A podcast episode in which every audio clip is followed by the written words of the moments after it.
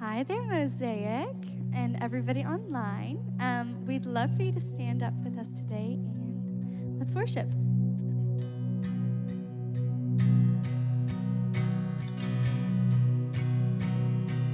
You honor.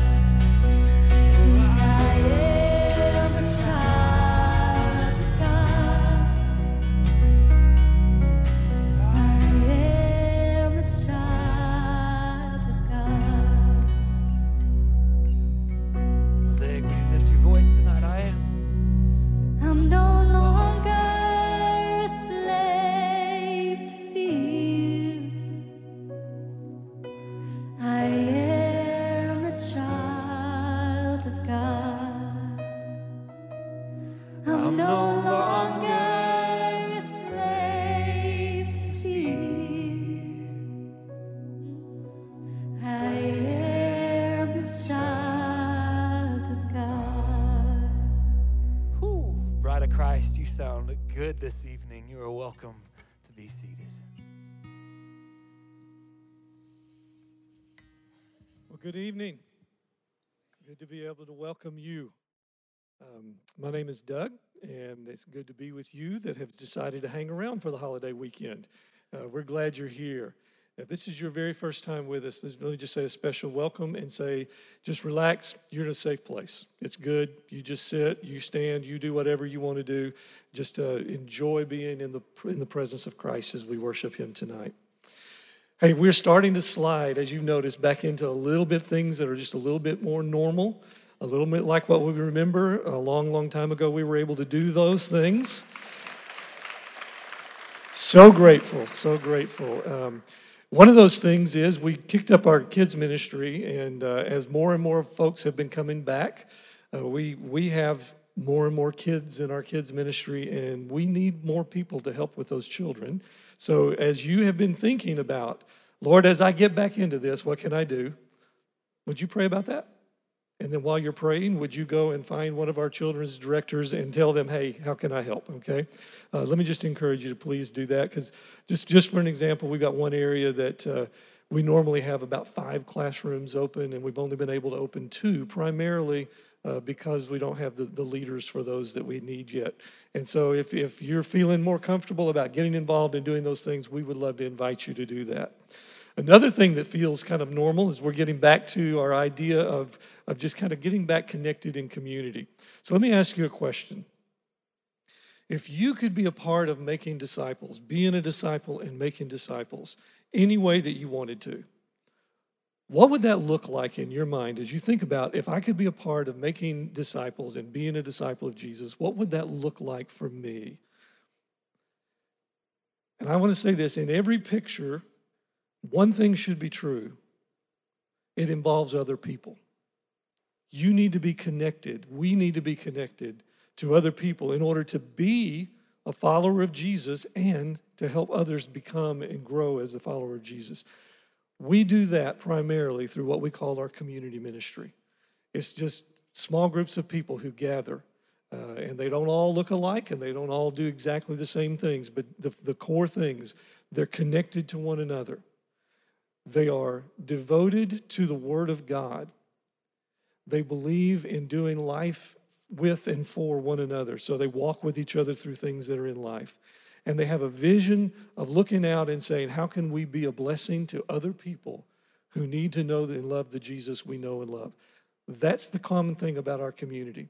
And so, as we get kind of slide back into that normal rhythm of things, let me encourage you if you are not a part of something like that, would you prayerfully consider, God, how can I be a part of that? And part of that may be you making it happen. And you make it happen by joining what we call our community leadership. But it, again, it doesn't all look the same, and you can learn more about that. But we've got some things coming up this summer, some opportunities for you to jump in and get learn more and get equipped in how to be a leader in our community ministry. So we've got some uh, dates coming up. You can now start signing up. Uh, their online the online sign up is set up. So if you want to join in, we're going to do basically three different meetings. But we're going to do two in June uh, that are the same, two in July that are the same, and two in August that are the same. So pick one in each month, sign up and join us. I'll even feed you, okay? You can't beat that deal. Come on. I'll give you a free meal and you come and learn about community, okay? So let me just invite you to do that uh, and, and to join us. So, so be, uh, be thinking about that. Hey, one more thing while we're sliding back into doing things that are normal. Would you stand with me, please? If you haven't noticed, um, it's been a long, long time since during a worship service you saw an offering plate come by. So I just wanted to warn you. we, we've been accused of doing the ninja offering anyway. I mean, you, the way we used to do it, you'd be singing, and all of a sudden there's an offering plate in front of you. You had no idea where it came from. But I wanted to, to warn you, we're going to start passing the plates again. So I just wanted you to be aware of that, and, and uh, so we'll do that. So, all right, let's worship together. Family, we would love to hear your voices tonight as we sing this truth over one another. About our King of Kings and Lord of Lords, Jesus. So, however you need to posture yourself in your hands, body, whatever allows you to come into this place and, and join your brothers and sisters in worshiping our triune God of love. Let's do it. In the darkness, we were waiting without hope, without light, till from heaven you came running. There was mercy in your eyes to fulfill the law and prophets.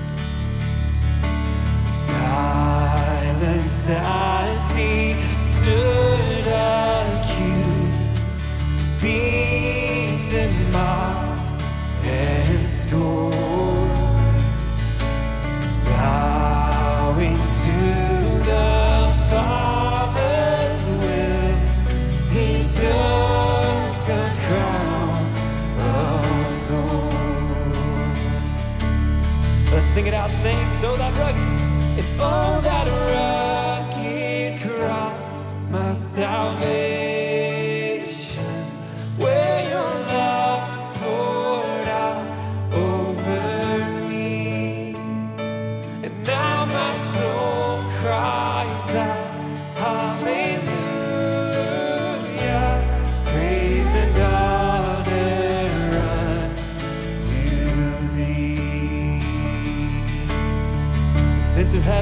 church.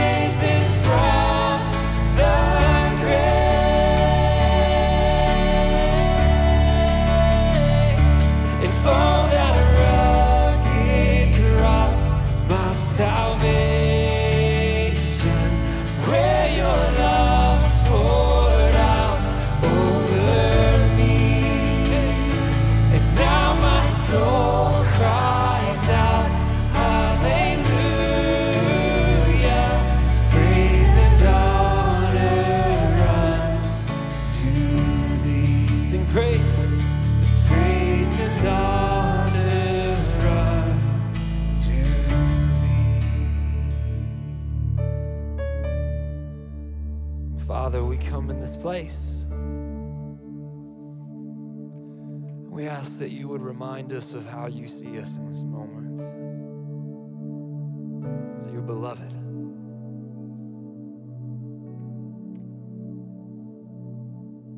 Jesus, would you in this time help us not only to learn from you, but to be like you?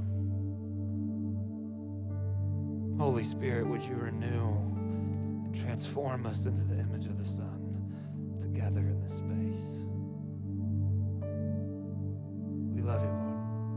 Amen. Family, you are welcome to take a seat. And what we want to do here, I don't know if anyone's giving you time or space to slow down today and to collectively come in this space and to put to practice something saints have been doing for millennia, which is Lectio Divina a reading of Scripture where you read it slowly, don't rush through it, and you reflect what is God showing me, teaching me, speaking to me in and through His Word.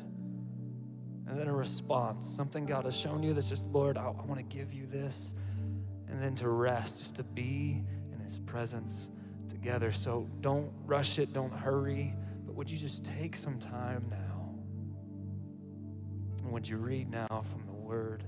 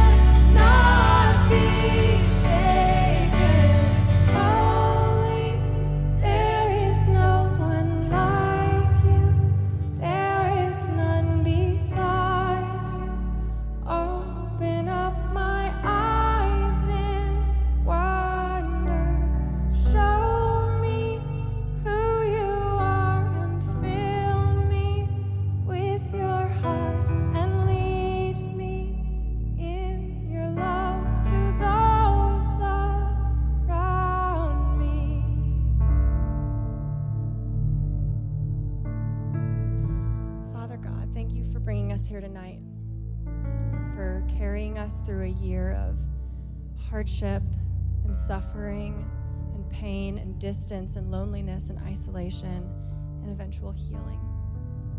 Thank you for your promises that remain consistent and true and live within our hearts. Thank you for the sacrifices that you have made and continue to make for us and the way that we can rest upon you when we're weary and rejoice with you when we're joyful. Be with us in this room tonight and let your spirit penetrate our souls.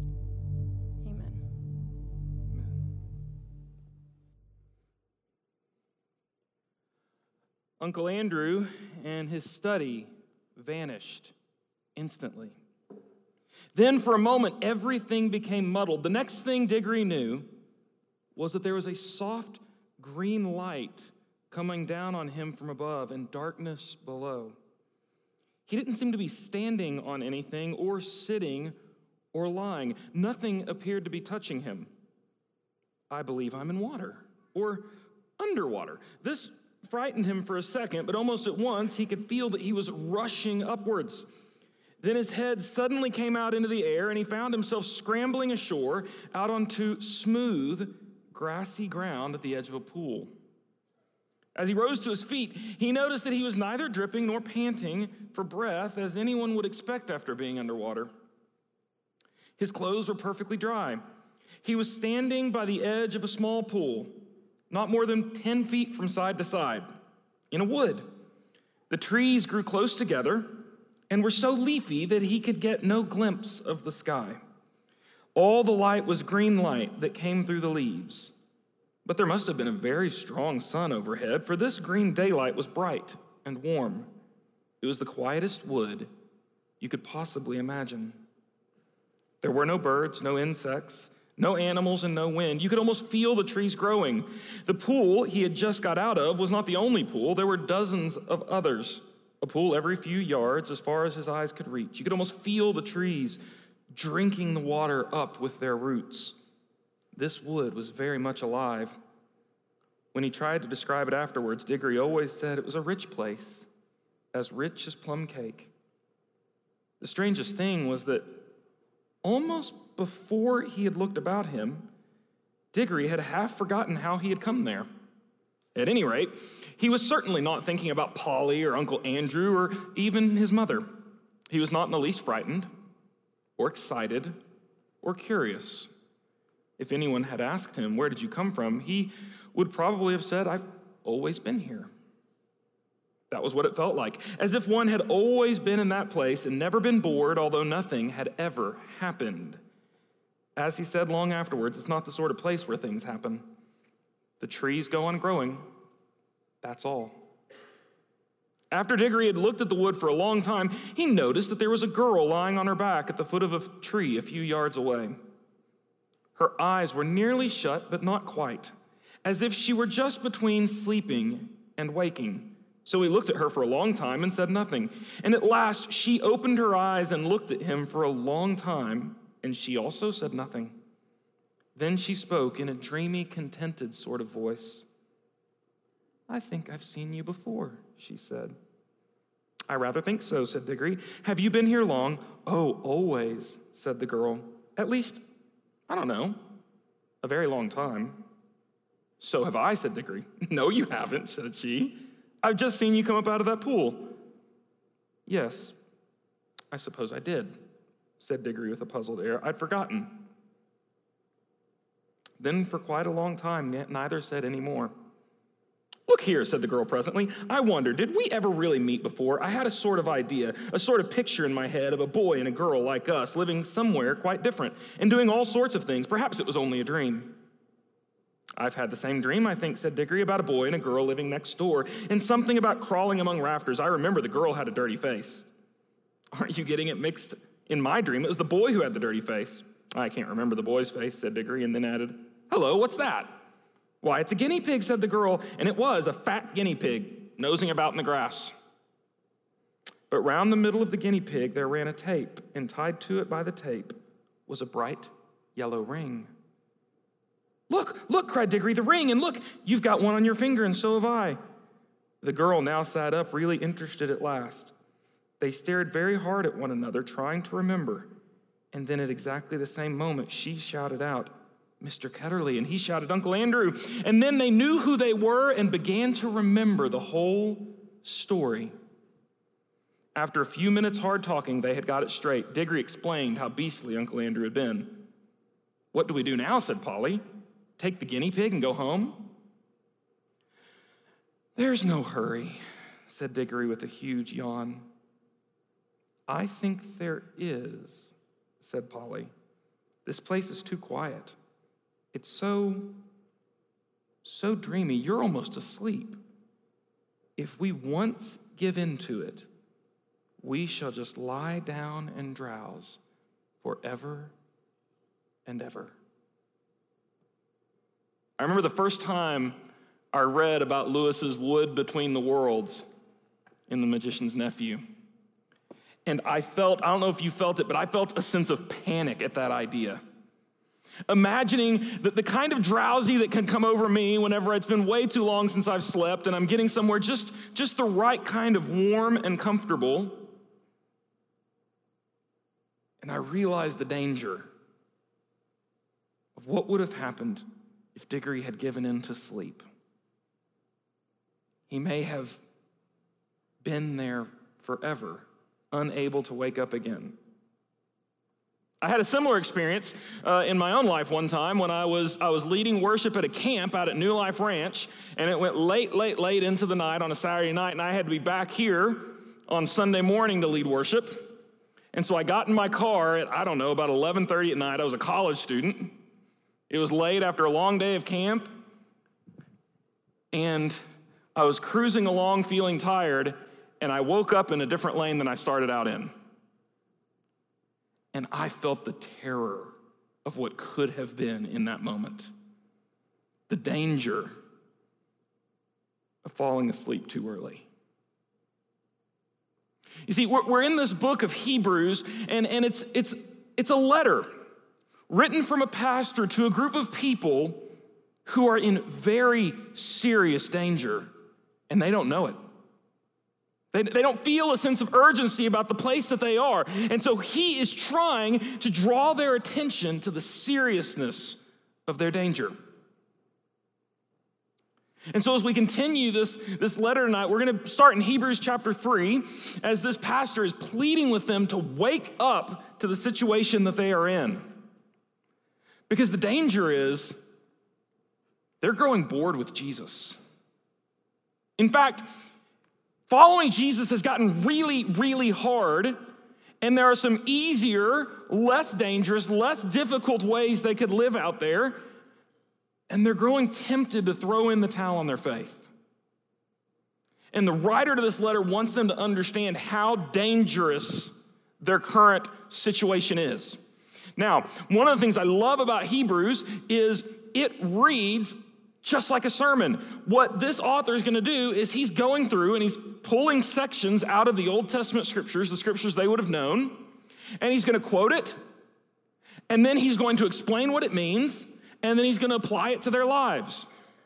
And so that's exactly what he's going to do in the section of scripture we're looking at tonight. So we're going to start in Hebrews chapter 3 verse 7. And what's going to happen here is the author is going to quote from Psalm 95 and he's going to preach a little mini sermon on Psalm 95 trying to draw their attention to what their situation is. So here's what he said. He, he writes, "So as the Holy Spirit says, side note, Whenever this author quotes the scripture, he refers to it as the Holy Spirit speaking. That gives you a sense of what this author thought the scriptures were. This is the Word of God speaking to people. So the Holy Spirit says, Today, if you hear his voice, do not harden your hearts as you did in the rebellion during the time of testing in the wilderness, where your ancestors tested and tried me though for 40 years they saw what I did. That is why I was angry with that generation. I said, Their hearts are always going astray, and they have not known my ways. So I declared on oath in my anger, They shall never enter my rest. So, this is the psalm that the author quotes from, and that psalm is referring to an event that happened in the generation that came out of Egypt in the Exodus. Okay, so let, let, me remind you a little bit about the story. Um, just get your Prince of Egypt glasses back on if you can remember that movie. And what's happened is you had the family of Abraham, the family of Jacob of Israel's enslaved in Egypt. And God, through miraculous wonders, brings them out. And at first, I mean, it's pretty easy for the Israelites to follow God. Like, do you remember what they had to do to conquer Pharaoh? Nothing. Like one night they went to bed slaves, the next morning they wake up and people are throwing gold and jewels at them saying, Please get out of here and go live your life. And like, oh, okay. And then they get to a sea and they don't know how to cross it, and God goes, Let me just put the sea out of the way for you. And then they show up in the desert and they go, We're thirsty, and God goes, Here, let me just make water spring up for you. And they're hungry, and God goes, Here, let me just have bread fall out of the sky for you. Like God is providing everything they need. And then they get to the place where they are going to have to enter the land that God has for them and they're going to have to go fight for it. And that is where they draw the line and say, nope, that's too hard. We can't do it. And so God says, fine, you won't go into the land, your children will because they refused to trust him and complete the journey. They were in their own wood between the worlds. They were at an in between place between Egypt and the land that God had for them, and they got stuck. And so now the psalmist, the person who wrote Psalm 95, is looking at the people in his own day saying, Don't be like them. Don't be like that generation that gave up on God before God finished taking them where they were going. And so the preacher, the, the, the, writer to the Hebrews, he's going to uh, explain what this passage meant. Look in chapter 3, verse 12. He says, See to it, brothers and sisters, that none of you has a sinful, unbelieving heart that turns away from the living God. But encourage one another daily, as long as it's called today, so that none of you may be hardened by sin's deceitfulness. We've come to share in Christ, if indeed we hold our original conviction firmly to the very end as has just been said. Today, if you hear his voice, don't harden your hearts as you did in the rebellion. Who are they who heard and rebelled? Were they not all those Moses led out of Egypt? And with whom was he angry for 40 years? Was it not with those who sinned, whose bodies perished in the wilderness? And to whom did God swear that they would never enter his rest, if not those who were, if, if not to those who disobeyed? So we see that they were not able to enter because of their unbelief. Okay, so the author to the Hebrews has found an example that he thinks is perfect for this congregation. Because you're speaking to some people who generally have associated with God, have showed faith in Him, but they're still in process in their spiritual journey. And there's still a destination of what God has for them. And so he thinks this example is really comparable. And then in chapter 4, verse 1, he's really going to uh, show them how this passage in Psalm 95 applies to their specific situation. So he says this in, in 4 1 Therefore, since the promise of entering his rest still stands, pause. He's going to explain later what he means by that. What does it mean that the promise of entering the rest still stands? So he's going to come back to that. He's throwing the idea out there, and he's going to come back and tell us what do you mean by the promise of entering God's rest still stands? He says, Let us be careful that none of you be found to have fallen short of it. Okay, so we got to talk about this phrase, let us be careful. That's a really gentle translation of what the Greek says there. What the Greek says is, let us be scared. It says, Let us be scared so that none of us are found to have fallen short. The phrase found, it's, it probably has kind of a legal connotation, like to be found guilty. Okay? So he's saying, let us all be scared that none of us be found to have fallen short of what God has for us. Now, for some of us, this goes against everything we're ever told, like to, to, to do in church. Like we're scared of kind of, we don't want to have hellfire or brimstone, whatever that is, preaching. We don't want to have people preaching fear over us. So am I coming here and telling you to be afraid? Yes, because God is. The scriptures are telling us to be afraid. So, how do you reconcile this with other passages that say there's no fear? I remember when I was in college listening to a pastor named Matt Chandler preach through Hebrews. And when he got to this section, he gave me an illustration that was so helpful, and it has been a guide to me ever since. He said there's a good kind of fear and a bad kind of fear. And he points to parenting. And he said, every parent teaches their child to fear, don't we? I, from as far back as my child could walk, I wanted to instill terror in her of roads and parking lots. Right? Like parents, do you remember the first the first almost disaster moment?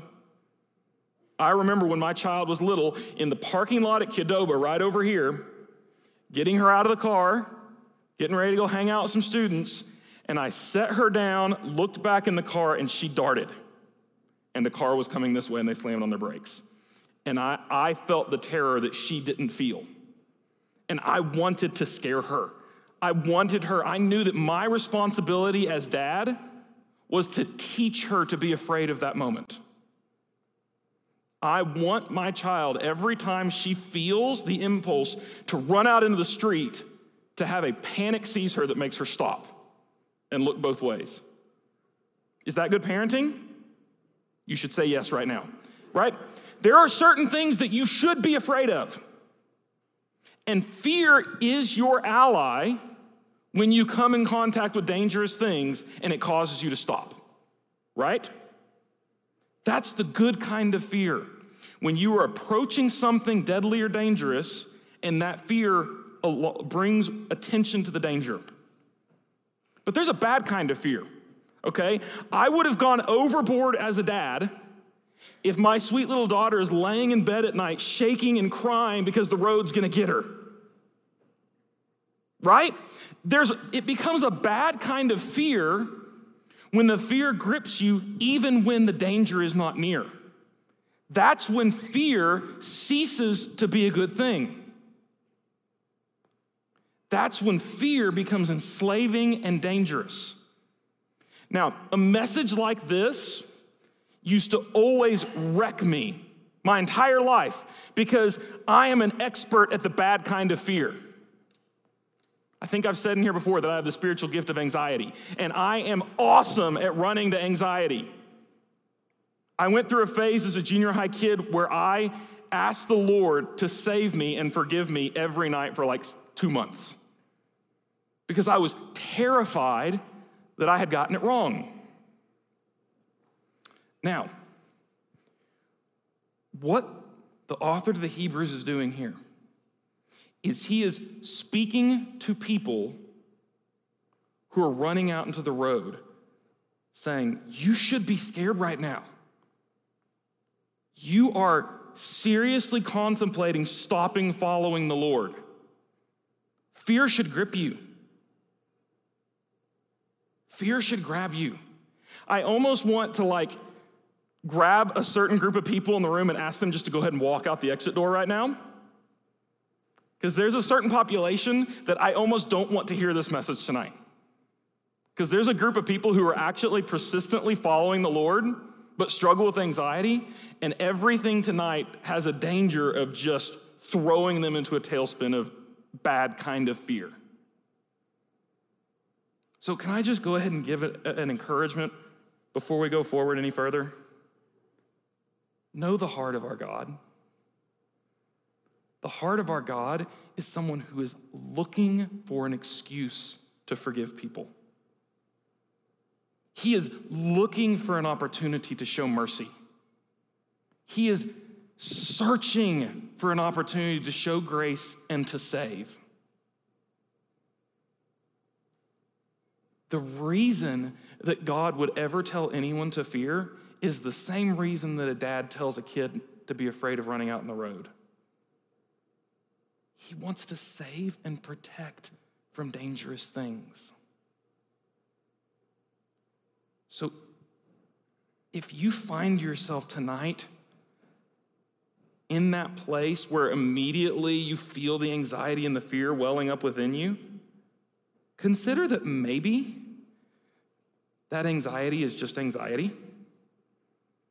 Check and go Am I the person who's choosing to walk away from the Lord right now? and if that's not where you are, and just hand that to the Lord in prayer. I would love to spend an entire night talking about what to do with anxiety. We're not going to do that right now because we need to get back to Hebrews, but I really feel like we need to address that issue. So, what the author is saying, he's talking to a congregation that is considering walking away, and he's saying, You should be scared. You should be scared of the implications of that. And here's why. He goes on to unpack it more. He says, For if we also have had the good news proclaimed to us, just as they did, but the message they heard was of no value to them because they did not share the faith of those who obeyed. He says, they heard the message, they were around the people of God and all the good stuff, and they didn't believe. They didn't trust the Lord. Hearing the message without trusting it is of no value. Attending church your whole life without trusting the Lord is of no value. Just being in the room, we're to see actually being in the room and hearing the good news without trusting it could actually be the most dangerous thing. We're going to talk about why in a minute. He says, Now, we who have believed enter that rest. Just as God has said, so I declared on my oath, they shall never enter my rest. What's the mark of those who enter in whatever this rest is that God has for us? Faith. It's not doing everything right. It's not being the perfect ideal follower. It's just trusting the Lord. It's just trusting Him. That's the mark. And now he's going to unpack what is he even talking about with this rest.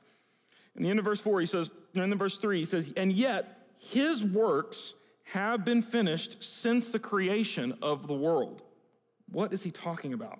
In verse 4, he says, For somewhere he has spoken about the seventh day. I love it that this author, I don't know if this is just a little bit of humility he's putting on here. Like he's quoting from scripture all over the place. And he says, Somewhere God talked about like seven days of creation. Yeah, I think he knew where it was. Somewhere he's spoken about the seventh day in these words On the seventh day, God rested from all his works and again, in the passage above, he says, They shall never enter my rest. So he's tying the two ideas together. He wants you to see the rest from Genesis 2 and this rest that he's talking about here. In verse 6, he says, Therefore, since it remains for some to enter that rest, and since those who formerly had the good news proclaimed to them did not go in because of their disobedience, God again set a certain day, calling it today.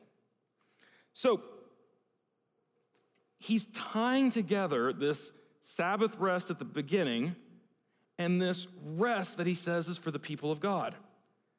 Now, what connection is he making here? He wants to call us back to Genesis 2, and there's a little observation in Genesis 2 that had escaped me for years that the author to the Hebrews is trying to draw attention to here. Do y'all remember the, the little seven days of creation thing and how that works? And at the end, there's this little refrain at the end of each day. You remember how it goes? It says there was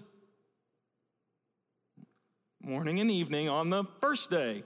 On the second day, there was morning and evening. It goes back and forth through this. Do you know what the seventh day lacks?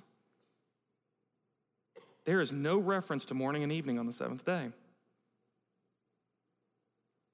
As far as the narrative goes, the seventh day never ends. Now, you know what the Hebrew rabbis concluded as a result of that? God is always resting as king over the world. God reigns supreme and rests from his works. And so there's this theme of the rest of God, the, the divine Sabbath of God that rules over the heavens, that goes throughout everything in the Old Testament. God is reigning and resting over creation. And he then establishes a pattern for people every seventh day to pause and to rest.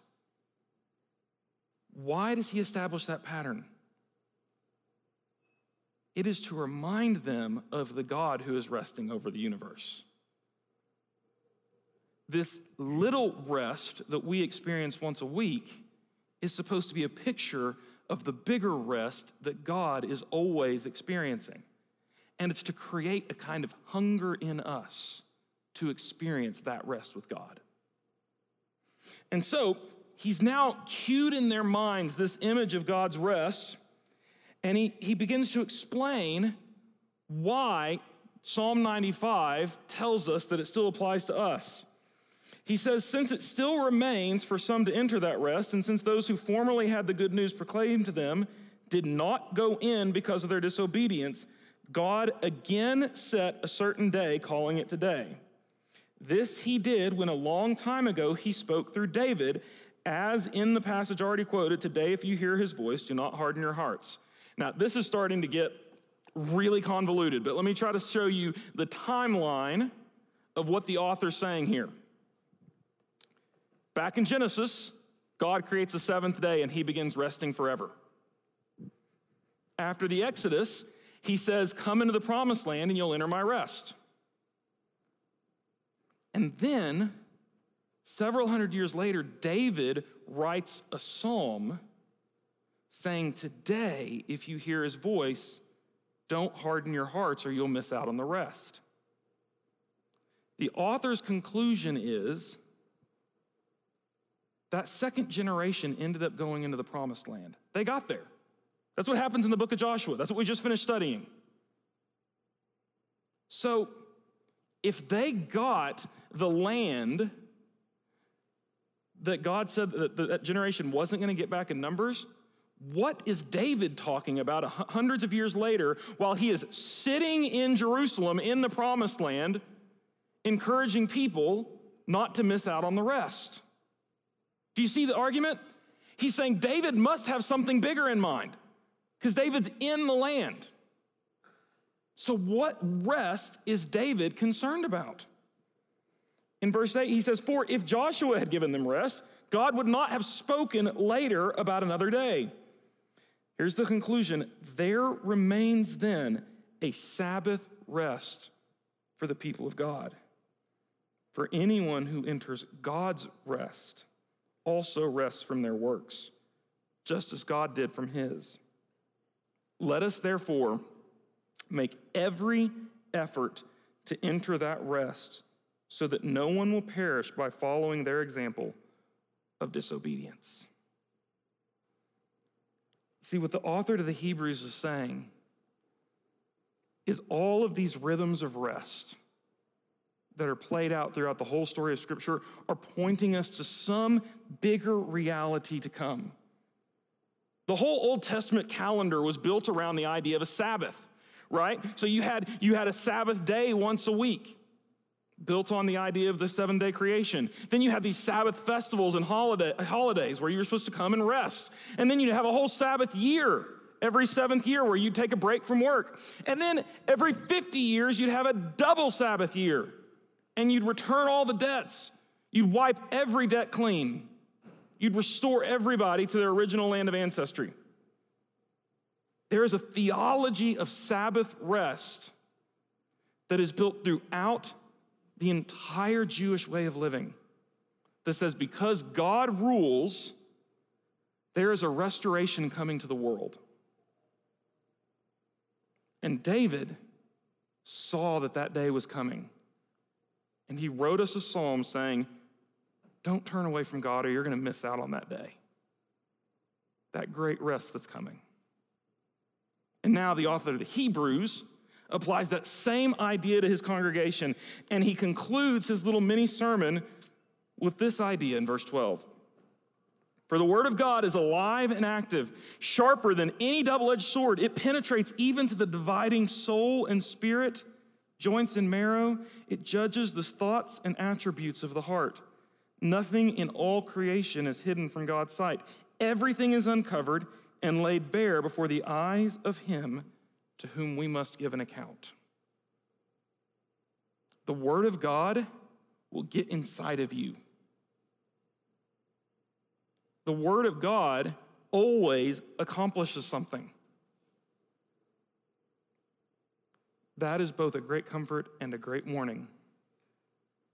You cannot hear the Word of God and walk away unchanged. So you are either being shaped by it or you are pushing back against it.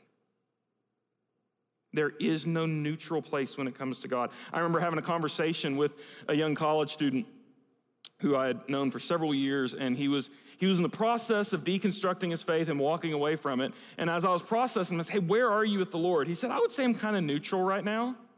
I'm kind of an agnostic. I'm not rebelling against the Lord. I'm not walking away from him, but I'm not following him.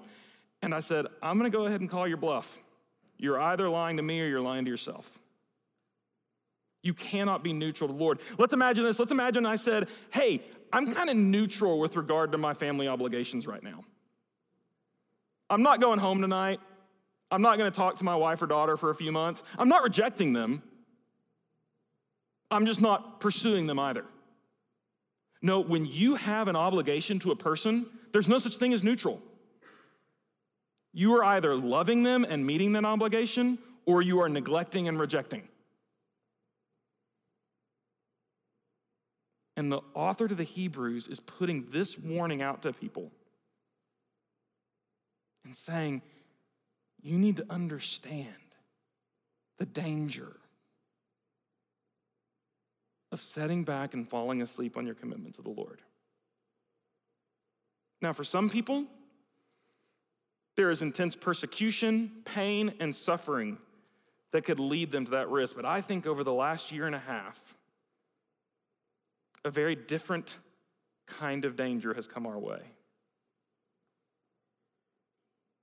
I noticed something happen to me over the course of the pandemic.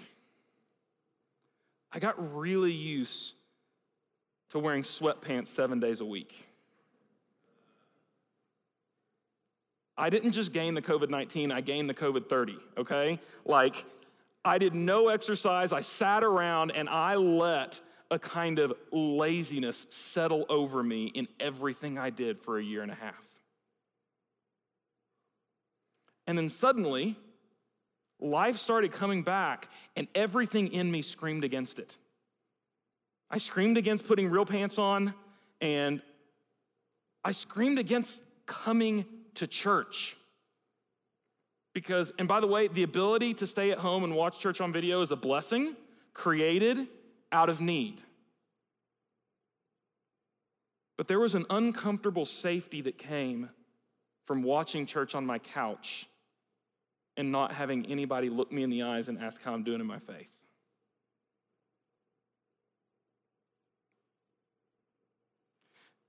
Suddenly, my rhythms of prayer, of pursuing the Lord, of accountability with other people, of serving, started to break down.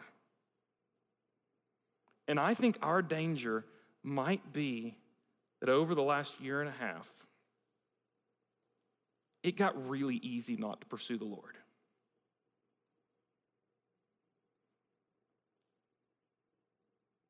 And I think we should be scared of that.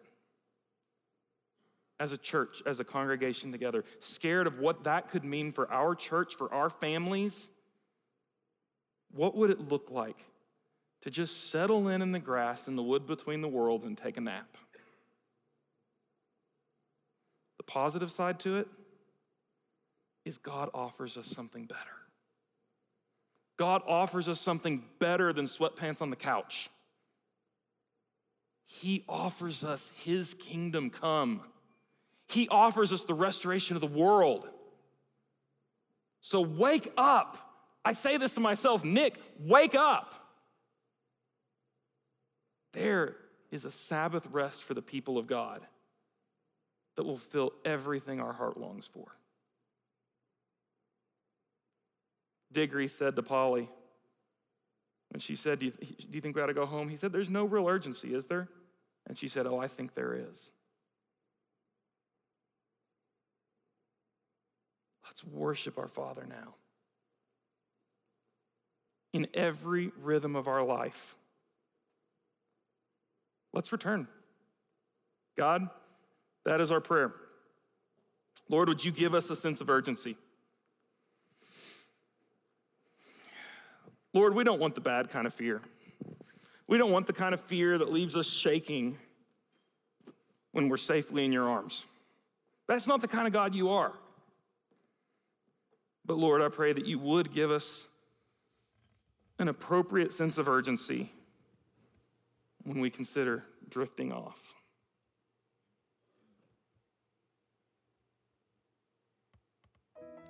Lord, you're the only thing that satisfies. So help us find our rest in you.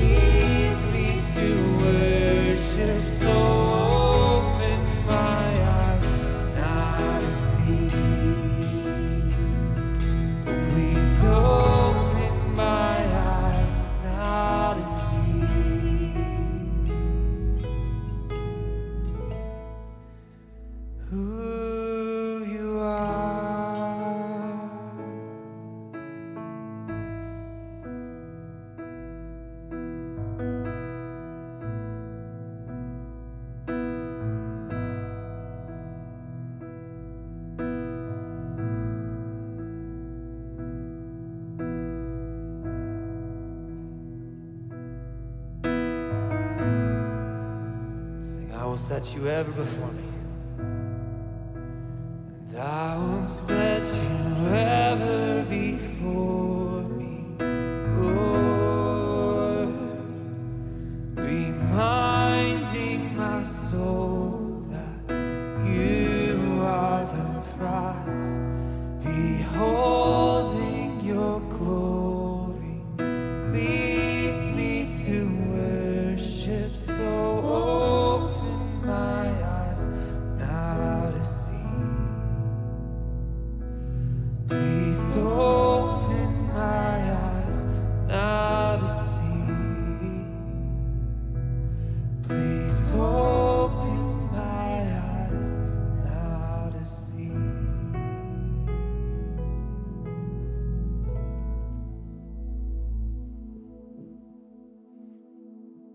Good prayer. Open our eyes, Lord, to see you. And that's a prayer to be prayed every single day. So, Mosaic, we want to invite us as a church back into the rhythms of doing this. That's going to happen a few different ways. That's going to happen by faithfully gathering together on Saturday nights, to, to weekly be reminded of the goodness of God, to find our satisfaction in Him. That's going to happen in community. So we invite you, jump back in. It's time for groups. If your group has lost its rhythm, let's start back up. If you've drifted away from a group, let us connect with you. We'd love to meet you in the, in the booth out in the foyer and help you get connected. And I also want to point you to a resource. It's a study that, that we did at Mosaic, I think a year and a half ago now, maybe two years ago, um, on spiritual rhythms. What are the rhythms that we can daily practice to help us fix our eyes on Jesus and keep pursuing Him? And so there's a PDF online uh, of this study that you can walk through. You can get it at the QR code there or find it on our website. We just want to invite everyone to jump back in and let that be a resource. God is so good. And like a loving parent, He doesn't want to see us wander into danger. He wants to invite us back to Him. Mosaic, be blessed and have a wonderful week. We'll see you next Saturday.